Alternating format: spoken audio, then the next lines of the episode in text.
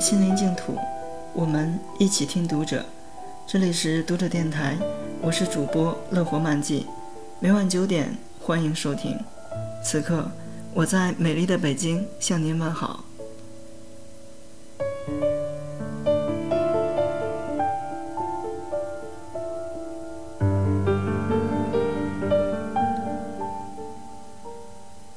今年的北京冬奥会，200家运动员报名参加了3个雪车项目的比赛，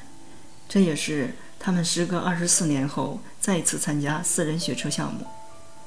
舵手是尚韦恩·斯蒂芬斯，他在接受采访时说自己受冰上青史的影响很大。我小时候就喜欢那部电影，它教会了我永远不要放弃梦想。很难想象牙买加这个唯一有冰的地方是冰箱的国度会组建一支雪车队参加冬奥会。34年前，田径运动员小山姆·克莱顿意外落选夏季奥运会的短跑比赛，他很不甘心，也不想再等4年，就萌生了一个非常大胆的想法，参加冬奥会。一个热带国家的运动员想参加冬奥会有多难？即使牙买加这个运动人才济济的国家，训练也是难题。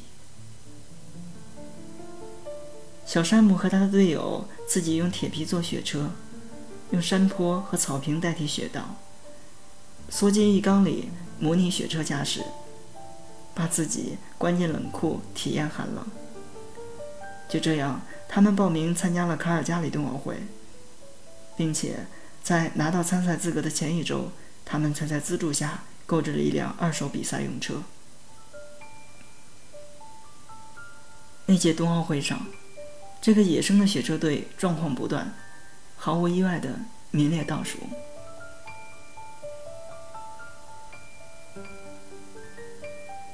1993年，这个真实发生的故事被改编成了电影《冰上青史》。电影里有一段台词是这样讲的：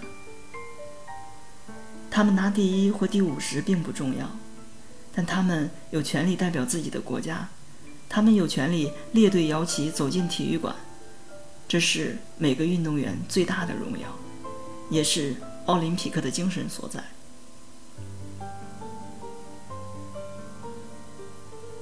当年的4人雪车队成员温斯顿·瓦斯特在接受采访时说：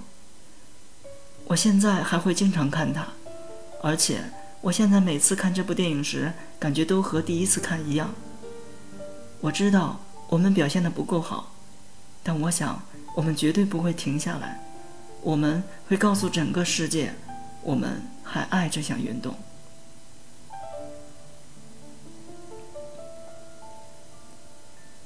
读者电台今天的节目就为大家分享到这里，更多收听敬请关注 FM603-999。晚安，好梦。